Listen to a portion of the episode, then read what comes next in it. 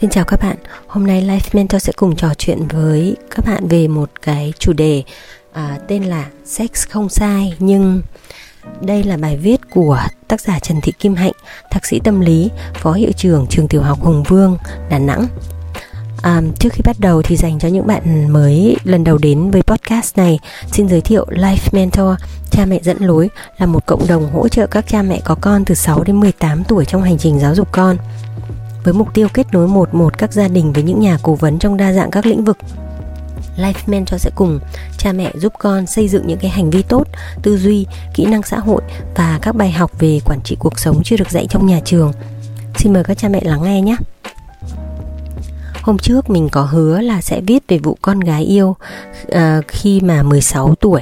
Mình cũng không quá khắt khe về chuyện giáo dục giới tính, tình dục nhưng mà à, cho mình cho rằng là chuyện sex xảy ra với bọn trẻ thì càng muộn càng tốt và không phải là vì giữ gìn sự trinh tiết để làm giá mà đến tuổi trưởng thành khi mà con người ta phát triển toàn diện về mặt sinh học và nhân cách thì vẫn tốt hơn. Đặc biệt là với con gái vì chuyện này có thể sẽ để lại những cái hậu quả nghiêm trọng. Cho dù có sử dụng biện pháp tránh thai thì rủi ro vẫn có thể xảy ra. Vì chắc chắn là không có một đứa trẻ nào đang đi học lại muốn gánh trách nhiệm làm cha làm mẹ của một đứa trẻ khác chứ đừng nói là bố mẹ chúng hơi dài dòng một tí nhưng mà à, để nhà mình hiểu được cái suy nghĩ của mình một người mẹ đối diện với việc con gái đang đi học lại có người yêu. Mình phải suy nghĩ về việc này rất là nhiều. Khi mình không chọn phương án can thiệp thô bạo nhưng vẫn muốn con chấm dứt mối quan hệ này vì nó sẽ ảnh hưởng đến chất lượng học tập sinh hoạt của con và những hậu quả xấu có thể xảy ra. Cuối cùng mình chọn vai trò là người đồng hành dẫn dắt con khi mình bắt đầu xác định được vai trò của mình thì mình cũng xác định luôn là xem chuyện của con như chuyện của con nhà hàng xóm để mình thực sự tách rời khỏi tình huống và diễn biến của mối quan hệ này khi đó mới đủ sáng suốt để làm tốt vai trò của mình May mà từ bé đến giờ, giới tính là một chủ đề mà hai mẹ con có thể nói chuyện thoải mái với nhau. Con cũng được đọc rất là nhiều sách về tuổi dậy thì, giới tính, tình dục và con cũng có thể thoải mái khi nói chuyện à, của con với bạn bè vì con gọi đó là sex education, giáo dục giới tính. Cho nên ý, con à, có người yêu và con hay về kể ngay về với mẹ, kể cả cách người yêu tỏ tình như thế nào. Con cũng diễn lại cho mẹ xem.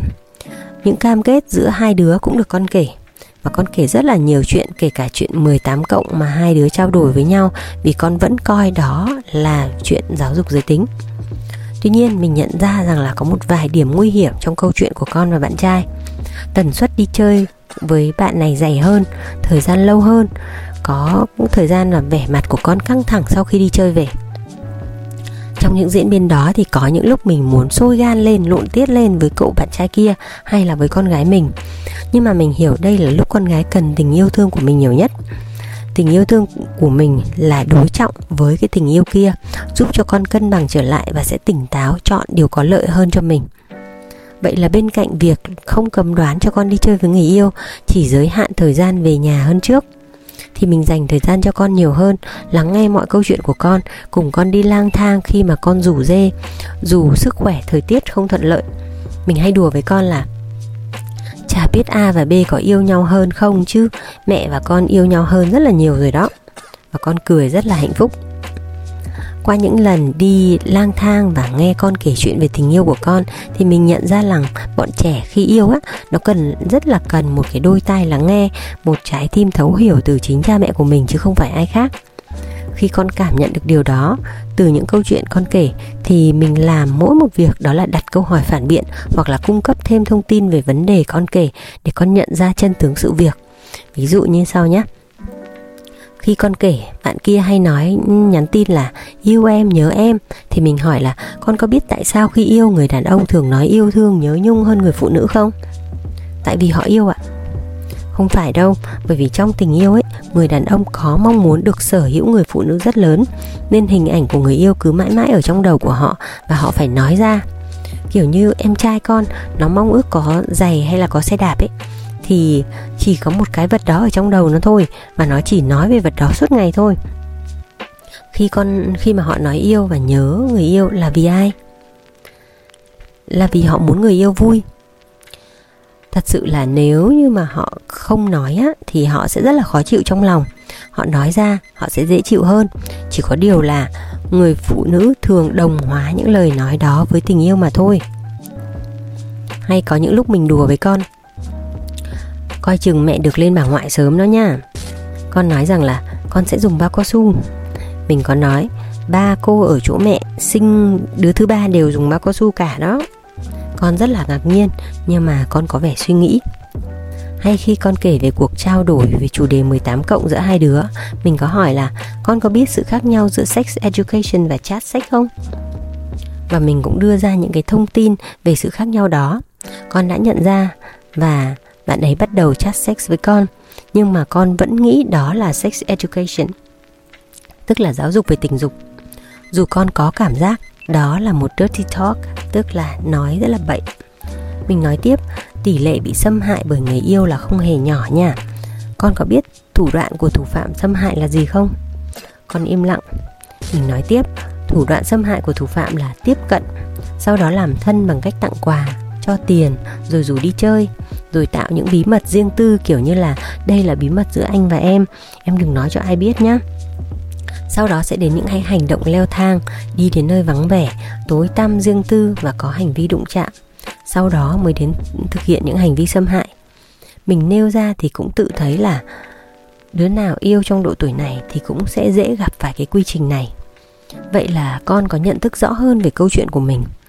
Và con bắt đầu nghĩ đến chuyện chia tay khi đó mình chỉ dặn con là nếu con chia tay thì con hãy nói sao cho bạn kia đừng bị tổn thương. Kiểu như vì bạn abcd cho nên chia tay. Con kỳ im lặng và không nói gì. Sau đó con đi chơi với đám bạn của mình đến hơn 11 giờ khuya mới về. Khi con về thì con cứ lần trần trước mặt mình rồi, rồi con nói là Con chia tay rồi mẹ Con nhận hết lỗi về mình Vì em chưa nhận rõ bản thân Chưa hiểu được mình muốn gì và bước vào mối quan hệ này. Em xin lỗi.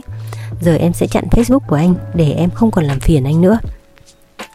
Sau này dần dần, con chia sẻ lý do con chia tay là vì sau buổi đi chơi với bạn, con nhận ra là con có nhu cầu đi chơi với bạn nhiều hơn. Ở bên cạnh đám bạn, con được thoải mái và được cảm giác an toàn hơn. Với lại con cũng được tự do hơn.